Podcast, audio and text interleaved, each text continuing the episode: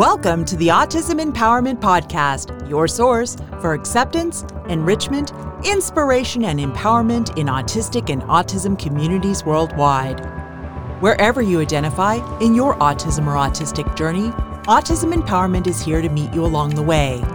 We are an autistic led podcast, 501c3 nonprofit charity, and publisher of Spectrum Life magazine. In today's episode, we'll be talking about commonly overlooked signs of autism in adults and why so many people in their 30s to 60s and older don't get identified or diagnosed until later in adulthood. It's estimated that over 2% of adults in the United States are on the autism spectrum. If you're asking yourself if you or an adult family member or friend may be autistic, and if so, what to do next, please listen in to today's show. And we're back in the studio for our next episode. How you doing there, Karen? I am doing fantastic today. How are you, John? I am doing pretty good. It's a beautiful snowy day.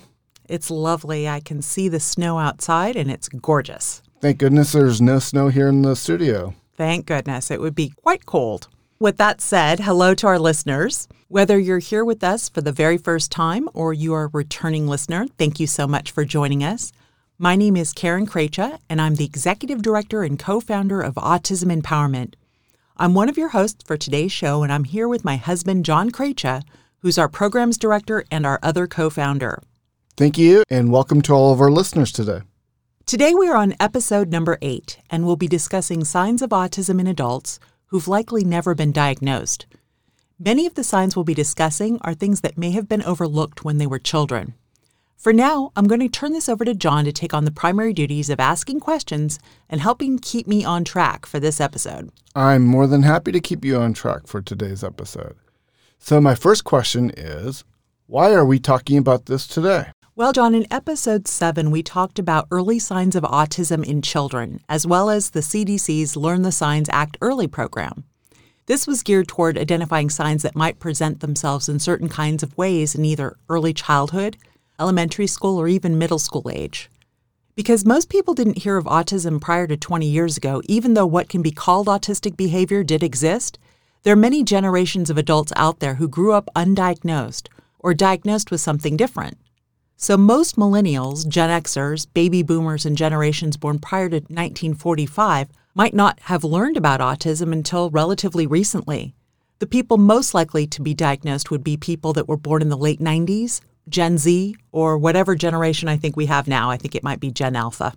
A 2017 study from the Centers for Disease Control and Prevention estimates that the prevalence of autism spectrum disorder among adults 18 or older in the United States is at about 2.21%, which comes out to over 5.4 million people. There's not an existing surveillance system to collect this information, so this study helped fill a gap. But what that tells me is that there's a lot of people out there that have the signs and the symptoms and the traits of autism, but just may not be aware. So, Karen, you got your diagnosis later in life. What are some of the reasons why people maybe have not realized that they were on the spectrum? That's a great question, John. First, I think it would be helpful if I got into a brief history of autism and how it was looked at here in the United States in the past. Autism was initially a psychiatric condition described in the 1940s by Leo Kanner as extreme autistic aloneness, delayed echolalia, and an anxiously obsessive desire for the maintenance of sameness. It was associated as a sort of childhood schizophrenia or as an emotional disturbance that did not impact cognition. It was also incorrectly presumed to be the result of cold parenting, so back in the 50s or 60s, you might have heard something called refrigerator mothers. That cold parenting theory was disproved in the 60s and 70s as more research was done to show biological underpinnings and a root in brain development. Autism was first added in the Diagnostic and Statistical Manual, number three, in 1980 as a pervasive developmental disorder, which was distinct from schizophrenia. They continued to do research on it, and in 1994, the DSM 4 was the first edition to categorize autism as a spectrum disorder. Underneath that, you would have seen autistic disorder, pervasive developmental disorder, not otherwise specified, Asperger syndrome. At this point in time, there was a lot more autism awareness, and so more children were starting to be diagnosed in these categories. But then in 2013, there were changes again, and the DSM 5 came out, took out Asperger syndrome, took out pervasive developmental disorder, not otherwise specified, and put everything under the one umbrella autism spectrum disorder. That was really helpful. Thank you. To answer the question more completely, I would say that a lot of adults didn't realize that they were on the spectrum because there wasn't a whole lot of autism awareness that was going on as these definitions transformed and evolved. So you would still have people that were autistic all of this time it just wasn't being classified as that or called that. So people may have grown up with learning disabilities or different types of challenges, and they may have been diagnosed with something different. So your child who had impulsivity issues might have been called hyperactive. Later on, attention issues, it would have been ADD or ADHD, anxiety, depression, obsessive compulsive disorder a lot of different diagnoses might have been given to people before they would have been diagnosed with autism. Also, for many people, autism is genetic and runs in families. So, if you may have had a quirky or eccentric uncle or a family member who had similar mannerisms that you do, you wouldn't have necessarily realize that there was something different. That was just the way your family was. A lot of times, older family members that are diagnosed later on in life find out when their children are diagnosed or their grandchildren are diagnosed. And then they go back through their family tree and are able to look back and see, oh, I think that probably autism may have been running back in many generations. And that's what kind of happened with us and our family as well. Mm-hmm. Our kids were diagnosed first, and then it was like, oh, our oldest was just like you, and there you go. Yeah. Another reason that I didn't mention before was intellectual disability. And that's something where, when I was growing up in the 70s and 80s, children who had intellectual disabilities, they either weren't in the same school with us or they were in remedial classrooms. And so, if a child didn't have an intellectual disability, they might not have been identified with autism Intellectual disability can exist without autism, and autism can exist without intellectual disability. But there is a crossover where about 33% of people with intellectual disability also have autism. So, Karen, what is the diagnostic criteria for autism today?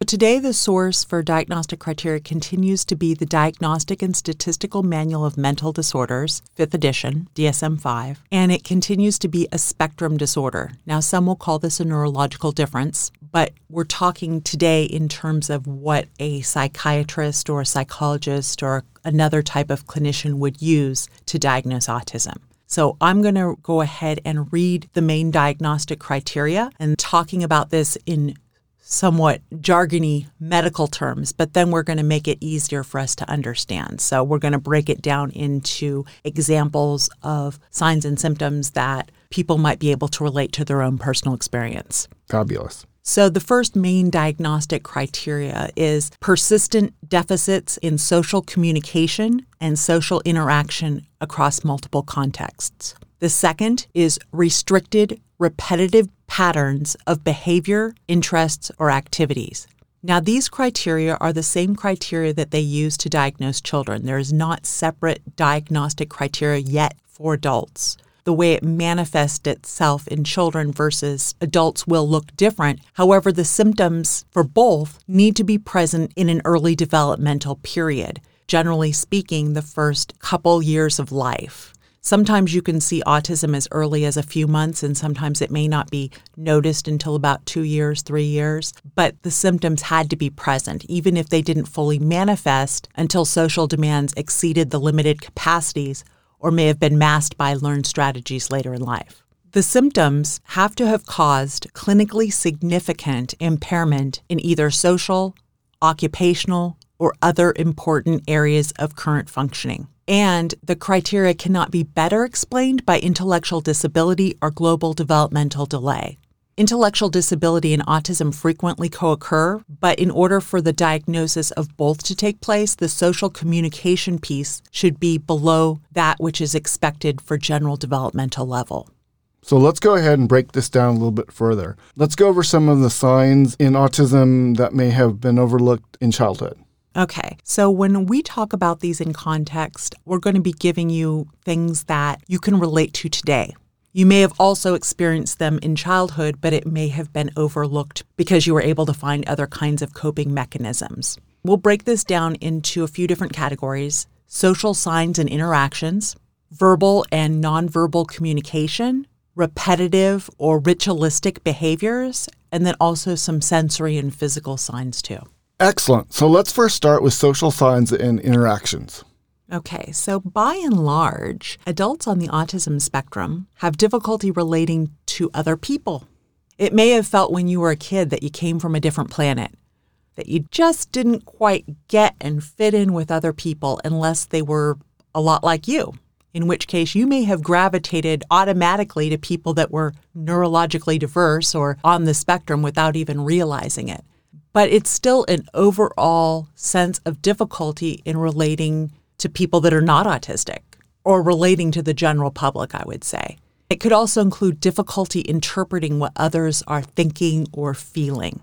A lot of adults on the spectrum have the tendency to see the world literally. When they hear something, they will first be thinking about it in a literal sense before they're able to maybe abstract out certain ideas. They may be visual thinkers. So, as a kid, if you heard the saying, it's raining cats and dogs, you may have really seen cats and dogs flying down out of the sky. In fact, you still might, but that literal thinking sometimes makes being able to hear sarcasm and idioms and metaphors difficult. There's also a tendency toward black and white thinking, which is also sometimes called splitting. Splitting, what's that?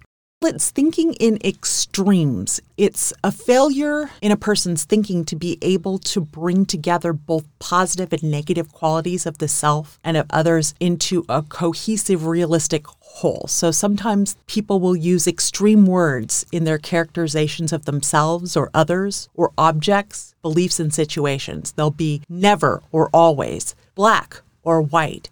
And it can show up as a defense mechanism too it often is a characteristic of borderline personality disorder, where people view events and themselves in all or nothing terms. It allows people to readily discard things that they've assigned as bad and to embrace things that they consider good, even if those things can be harmful or risky. So, other signs of social challenges might be that you may feel like you become whoever you're around most. So you might want to mimic the accents or the mannerisms or the slang of the people that you hang around with most. This is very common in girls when they're growing up. The interesting thing about that is that you may also feel like you're always on a stage. So, a lot of adults on the autism spectrum that may not have been diagnosed before would have gravitated toward theater they liked playing a character that was outside of themselves and they liked taking on these different parts, and they may have been able to memorize extensive types of script. Going along with that, you may constantly rehearse conversations or interactions. So it might also look like when you're under stress or you need to have an important conversation with someone, or maybe even make an appointment or ask someone out on a date that you have to rehearse the conversation or interaction in advance in your head. You just can't go in and do it naturally. So in the 90s, there was a show called Monk, and the main character, there was one episode where he had to write out, it had this interaction, and all of the cards, like what uh, the person might ask, and then he had another set of cards on how they would react. Something yes. like that? Absolutely. So Monk had obsessive compulsive disorder, right?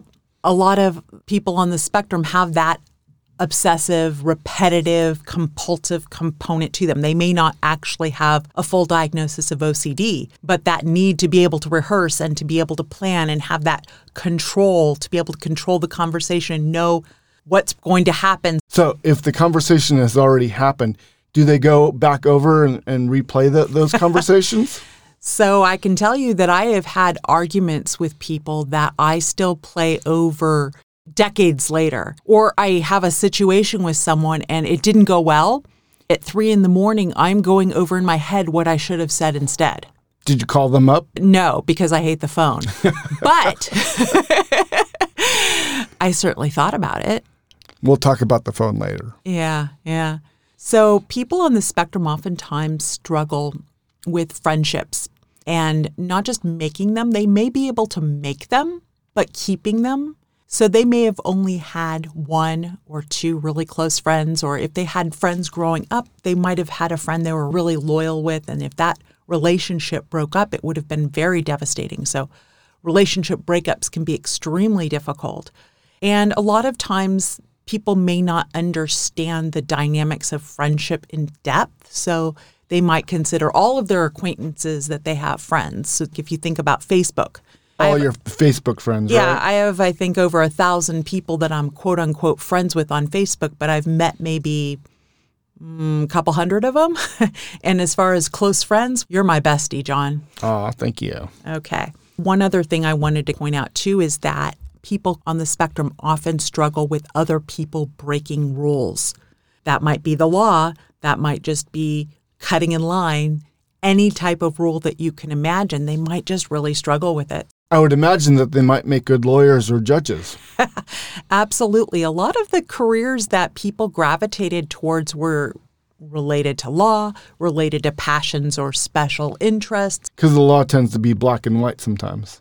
So let's move on to verbal and nonverbal communication. Okay, there will be some overlap with the previous. One very common thing is a lack of interest in small talk going into a room and having to make small talk conversation at cocktail parties or at work events or whatever it might be would just drive a lot of people on the autism spectrum to increased social anxiety. I know that for myself, I hate small talk. I know you like really in depth conversations. I want meaningful, in depth conversations in order to adapt to this small talk thing, I had to memorize a bunch of different types of scripts and things that I could do to be able to quote unquote break the ice. But I hate those icebreakers.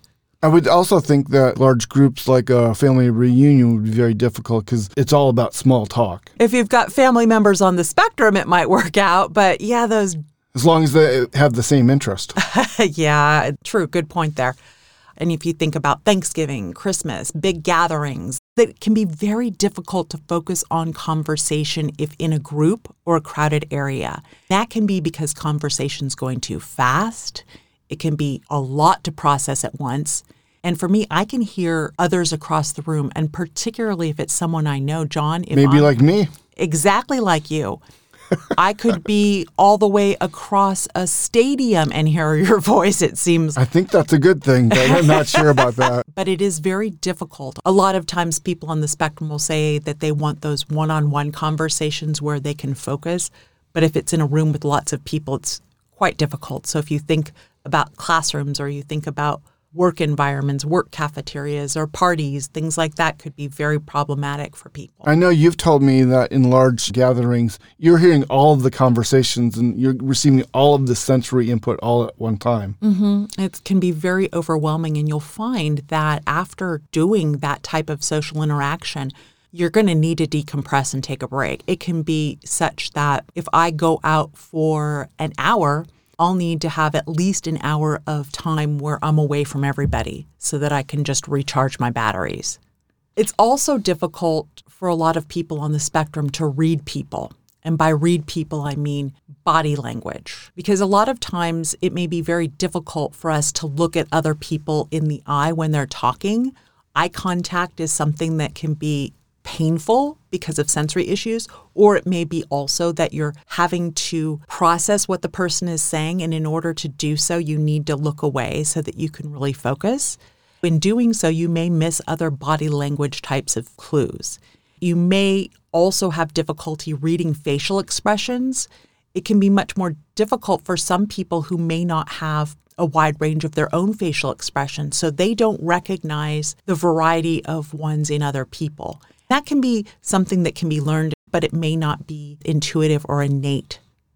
I know you've told me that you've had sometimes face blindness where you can't recognize the same person just because they've changed their hair color or uh, style or something like that. Yes, that can be really difficult. It can be embarrassing if I introduce myself to the same person twice within 30 minutes because they left the room and came back that's something that's not a diagnostic criteria, but it's something that I know that a number of people on the autism spectrum have challenges with that recognizing of faces and facial features. Other things that some people may have problems with are taking jokes very literally and not understanding teasing, particularly if it's with someone that they're not that familiar with.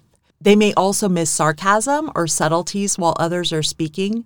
Now, that doesn't mean that they can't be sarcastic because some of the people I know that are on the spectrum are very sarcastic and fun and have an awesome sense of humor. And anyone who tells you that people on the spectrum don't have a sense of humor don't get us. It's just a different brand or a different flavor of humor. That doesn't mean that if I met somebody and they were deadpan or they were very cold in their presentation of something, that I might be able to tell whether or not they were serious again, that goes back to that literal thinking and not always being able to ascertain what somebody means.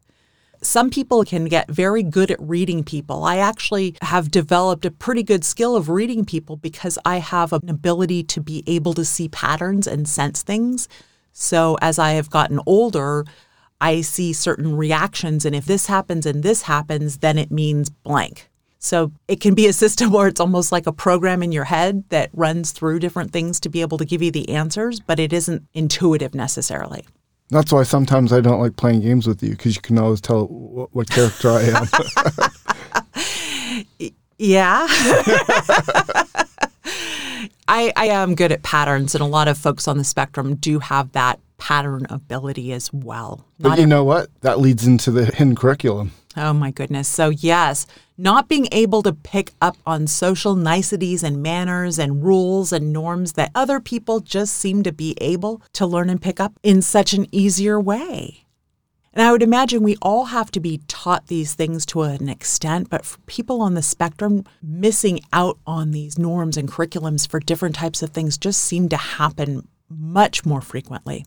Along with that last one, a lot of folks on the spectrum do not understand why their blunt honesty is seen as rude. Although it's good to be honest, sometimes it can really hurt somebody's feelings if you're too honest. So, an example of this might be John, if I asked you if this dress made me look fat, and you said, Well, everything makes you look fat, honey. I would never say that because I'd end up on the couch for weeks. For weeks, for weeks. These are going to be people that when they were kids would have told you exactly what was on their mind without dressing it up with words that would be less hurtful. Like, oh, how was your dinner? Oh, it sucked. it was horrible. it was awful. It was the worst. It was the worst ever. Yeah. The blunt honesty thing can be very difficult for people because they tend to lose friends that way. Well, it could come off as rude, actually. It comes across as very rude and doesn't play well a lot of times with employers. It doesn't play well with teachers. If people don't know you're on the spectrum, they may just think that you're a jerk. You might be an excellent person and a wonderful human being but that's how it may be perceived. Yeah, there are some things that some of us could learn in terms of being a little bit more tactful. Like, how was my driving? It really was bad. That's a safety issue. People do need to know that. Yeah. So, anyway, as you mentioned before, phone. Many people on the spectrum have a real struggle talking on the phone and would much prefer to communicate via text or email. And in the olden days, as my youngest likes to call me old since I'm over 50, I would have preferred writing a letter. I think he called you ancient. Ancient, yeah. Because he was very blunt about that.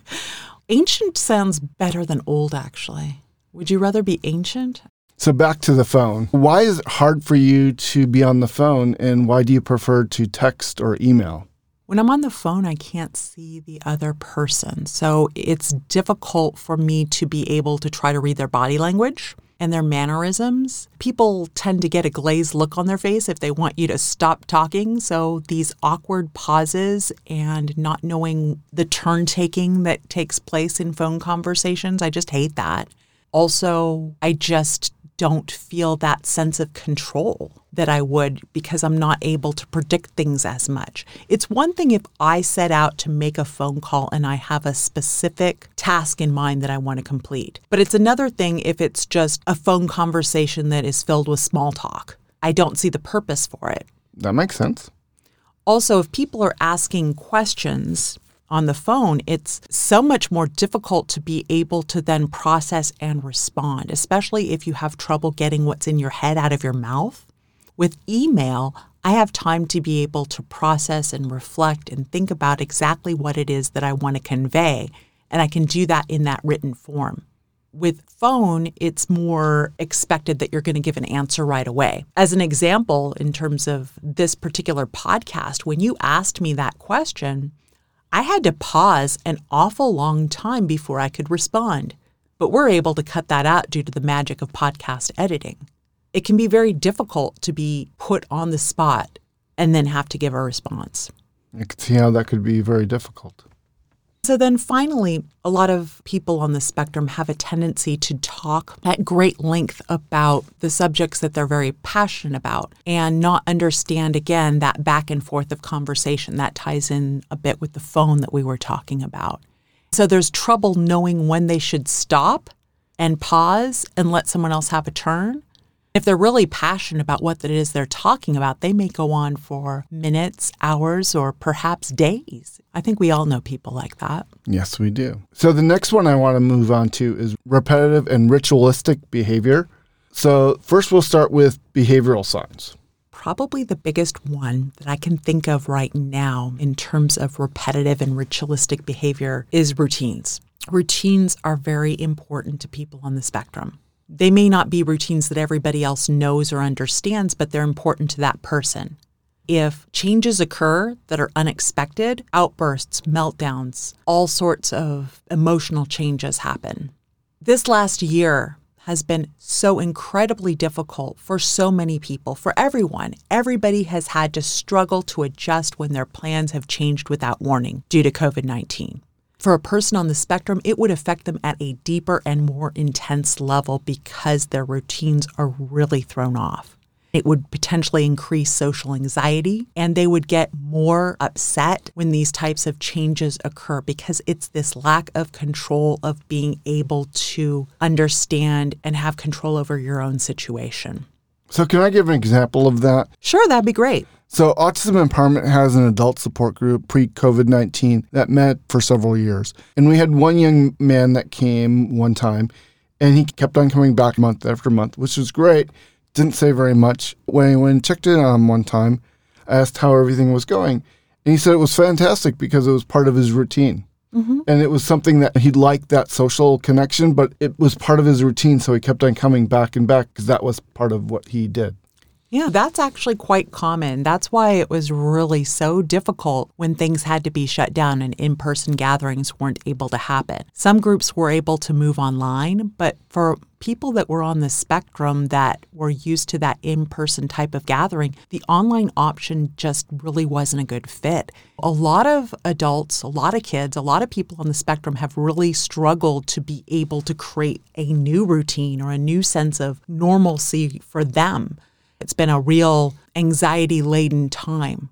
I think with especially the support groups, people sometimes have a, a, problem jumping in at a certain time. And I think online that made things even worse. So not knowing when to jump in and that kind of stuff. Oh, you mean like with one of the Zoom calls, that Correct. kind of thing? Now, some people on the spectrum are more social creatures and they're able to adapt to these things better and can handle Zoom calls, Google Meet calls, those types of things. And that's great for those who can, but not everyone can. In terms of that repetitive, ritualistic type of behavior, yes, going to the same group each each month, going to the same in the same seat, sitting in the same yes, sitting in the same seat. You ever want to throw people off? You have a group and then you sit in a different chair, and boy, that could really cause a little bit of struggle there, or maybe even a fight. Yeah. So for coping mechanisms, a lot of times for self-regulation, people on the spectrum, adults on the spectrum, as well as kids, will do different types of things to help ground them to make them feel more in control. So they might fidget with their hands, they might fidget with their feet, they might shake their legs up and down. They might chew on ice or gum or a straw, or tap their fingers or their toes, or other types of repetitive behavior. So these things are all examples of what's called stimming, which is self stimulatory behavior. It's not as obvious as, say, a child who might flap their hands or an adult who might rock their body back and forth. Those things are a little bit more obvious. Many adults on the spectrum may have started out doing some of those things, spinning in circles or walking on their toes or maybe even flapping, but later changed their stimming or their self regulatory behavior to something that still gave them that sense of comfort or confidence or control, but was more socially accepted. There are other types of behaviors that people might turn to that are ritualistic that may happen when someone's really anxious or really sad or really angry. That might be something like picking at their skin or pulling at their hair or cutting or other types of self harm. It might later lead to numbing using alcohol or drugs, shopping, hoarding, collecting things to an extreme level. Those are all behaviors that adults may have noticed within themselves at some point in time in their life. So, Karen, those are all very common signs for people to watch out for. What about organization? Well, executive functioning skills and being able to stay organized can be very, very difficult. It would have been for me in school or for other adults, maybe if you're thinking back, having trouble keeping your backpack organized, having trouble keeping your school desk organized, remembering to turn in your assignments, that kind of thing. As an adult, it might look like having your desk organized with everything having a perfect place, but then someone comes in thinking you need help cleaning your desk and then putting everything in a pile and then you going absolutely bonkers because now you can't find anything. Karen, why did you look at me and put help in air quotes? Oh, I can't count how many times my well meaning mom wanted to help me by cleaning my room, or how many times my lovely, well meaning husband tried to help me by cleaning my desk. The thing is that for, you have an organization that you know where everything's at. Yeah, and it may not make any sense to anybody else, but it makes sense to me. Maybe there's other adults out there that can relate to that. I think some of you probably can. What about special interests that people might be passionate about? Special interest in the autism world is code for the types of things we're super, super passionate about to the extreme. So we may have very specific interests, and what would be a hobby to one person, to us, is a passion. So, for example, if somebody was really into baseball and collected baseball cards when they were a kid, it would be the child that also did all of the research on all of the players, memorized all the statistics, learned the history of all of the teams. They really went into depth on those things. They might have been very passionate about animals, and everything in their life might have revolved around the background of that particular animal and knowing whatever it was there was to know about it. Whatever those types of interests are, they go very deep and they're very passionate. Generally, if a person's given a choice on something that they would want to talk about, it would be that thing. Now, that thing may change over time. A lot of people hop from interest to interest, but when they're into it, they're into it in great depth. This may have actually served people on the spectrum quite well because it could have led into very strong career paths where they were the best at what they did because they were so passionate about it and they learned it from the inside out. So that also ties back to what you're talking about earlier about when people really want to talk about something but over and over again or for long periods of time. That might be about that special interest or that special hobby, correct?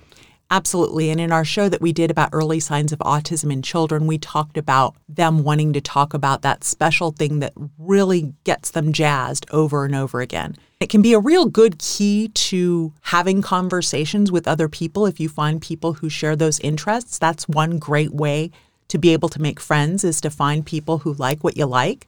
But at the same time, if you're monologuing about that subject and not giving someone else a chance to jump in and share, it can also provide difficulty as well with that social communication piece. Thank you so much. So, what about sensory and physical signs? Yes, let's talk about this a bit because sensory signs aren't really part of the diagnostic criteria, and yet every person I have ever met that's on the autism spectrum has had some sort of challenge with processing sensory information. This may be a struggle to process visual or auditory information, talking before like the struggle with the eye contact and it being painful because looking someone in the eye is just too overwhelming. It can be lights, seeing lights and hearing lights and lights flickering and buzzing and making noise. It might be your senses with a radio dial turned up high and being able to smell something from across the room that no one else can. It might look like struggles with noises, smells, touching, and sensory input as a child and as an adult. It might have looked like being a very picky or selective eater with few preferred foods. So I was a kid who ate my hamburgers plain. What? Yeah. That's strange. Amazing. Just like our youngest. And our oldest, plain food. In fact, growing up in the school that I went to, the elementary school, they had Tuesdays where they would bring in either hamburgers or hot dogs or tacos, and you could order plain or you could order goopy. And I would order plain, and there'd be two other kids that would order plain but there would probably be a few others that wanted to order plain, but it wasn't socially acceptable. You had to have goopy, you had to have all this stuff on it. So then, if you were a plain kid and you did not get in line quickly enough, you might be stuck with a goopy burger. And what's worse? That's horrible. It's horrifying. So, for kids that are picky or selective eaters, they might have a tendency to want to eat foods that are very bland. They might want to eat foods that are the same over and over again. I could have the same breakfast of Cocoa Puffs every day for a month, but if they change the recipe or they change the box, that could be a problem. Are there other things to look out for as far as eating? Yeah, so a lot of times it's the smell and the taste and the texture of a food that can really make someone not want to eat it or to avoid it. So, unfortunately, a red flag, particularly in girls, although this does happen in boys and adults as well, are eating disorders. That may also be wanting to be able to have control over your situation. You may not feel you have control over anything else. So, controlling what you eat and when you eat and how much you eat is something that many children on the spectrum may have tried to do. So, anorexia, bulimia, compulsive eating, those are all red flags. What about sensory input? People on the spectrum tend to be sensory seekers or sensory avoiders. You may be craving sensory stimulation or you may be wanting to avoid it, and it can be different at different points in time. You might really want, when you're stressed, to have a great big hug a squeezed hug, or you might want to wrap yourself in a weighted blanket. A famous example of this was Temple Grandin, who is probably one of the most well known autistic adults that's alive. In her movie, they showed her creating a squeezing machine while she was still in college. Some people, though, on the spectrum do not like to be touched. They do not like to be hugged. If you even make an attempt to, they will turn away and pull away very quickly. So you never want to force somebody who doesn't want that physical touch to have it. Now with COVID, handshakes are not acceptable anymore. So I'm sure that's good for some people. I was actually one who was pretty good at wanting to shake hands, but I didn't realize until later in life how strong my handshake was. Yes, you have a very strong handshake. Other physical challenges might be that you might feel like you're clumsy or have difficulty with coordination, bump into things. It might have also looked like having trouble riding a bike or tying your shoes when you were a child. It could have also looked like having trouble with fine motor skills like handwriting, printing. Back in the day when we had to do cursive, that would have been really difficult. Cutting with scissors. Those might have been things that would have been signs that you might have had some problems as well, because there's often a fine motor skill, gross motor skill issue. That's not with everybody, and it doesn't mean that someone on the spectrum might not be very athletic, but those are some physical signs for some people. A lot of people on the spectrum struggle with sleep, trying to get your body to settle enough to be able to fall asleep and then also to be able to stay asleep. Sometimes in our family, we need to have things to think about before we can fall asleep. I know you make lists of things in your head when you're trying to fall asleep. I have so many thoughts that are going on in my head and so many boxes that are open that I have to hyper focus on a list in order to fall asleep. So I might use all of the winners of the Survivor reality show in order or all the people who were contestants in season 20 or something like that. So now that we've covered some of the signs of autism in adults, what are some of the next steps? For example, where can you find a diagnosis? Receiving an autism diagnosis as an adult can be kind of difficult. It's a personal decision that each adult needs to make. But having one was important to me. and it might be important to you too. It could mean a greater understanding of yourself and how you relate to the world. It can help you learn how to better work with your strengths and strengthen areas of your life that are challenging. Getting diagnosed can help you gain a different perspective on your childhood. It puts things into place, things start to make sense that may not have made sense before. It can also help those around you to understand and empathize more with your unique characteristics. Better understanding the set of challenges you face can help you find new and inventive ways to work with or around these challenges. So, if you're looking to get a diagnosis, you could start with your general practitioner and try to get a referral from him or her because they're likely not going to be qualified to be able to give you a diagnosis. What many people do, and sometimes this is an insurance thing, it depends on the type of insurance you have and where you live. You want to go to a psychiatrist or a psychologist that's experienced in diagnosing autism in adults. When you go there, the clinician is going to want to talk to you about any issues you have regarding communication, emotions, behavioral patterns, your range of interests, and other things too.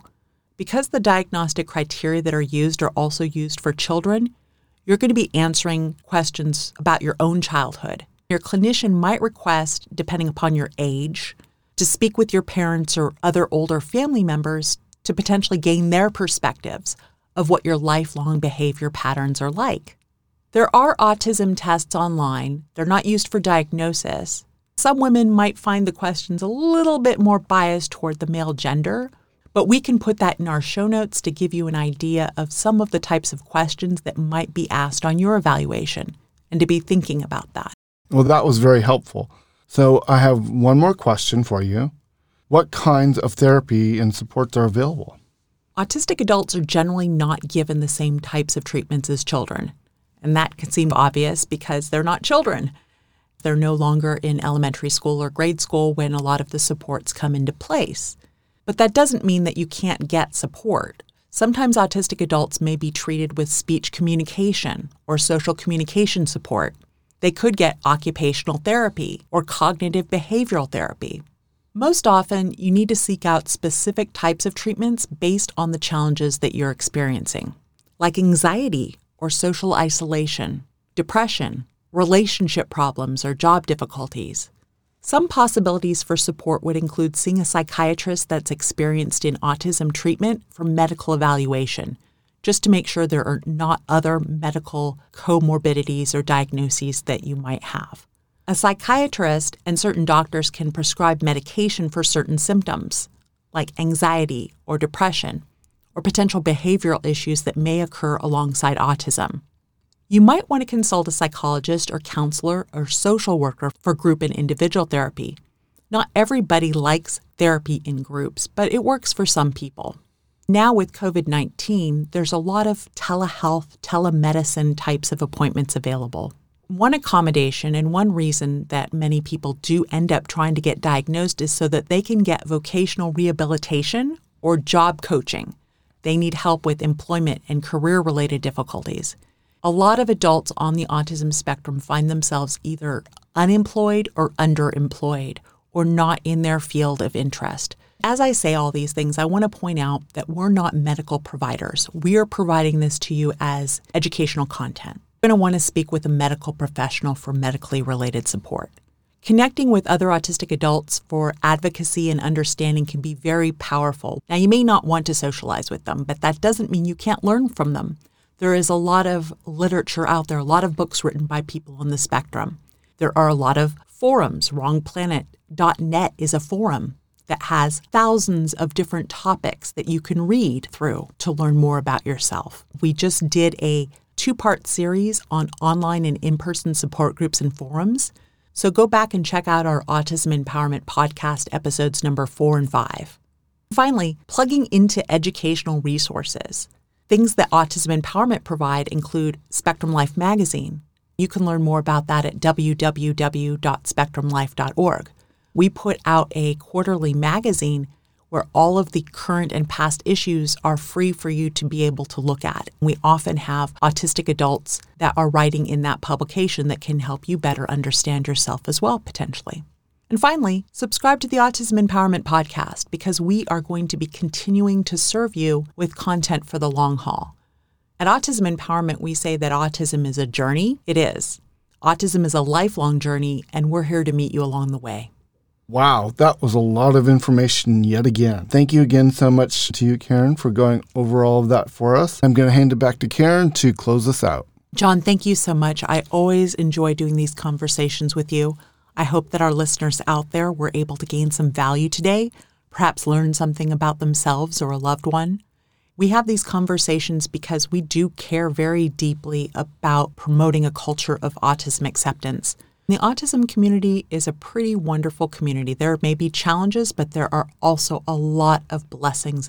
We will put the signs and symptoms and different details about the conversation in our show notes at our website. We really do look forward to having you come back and join us again. We appreciate you hanging out with us and thank you for your time. You've been listening to the Autism Empowerment Podcast.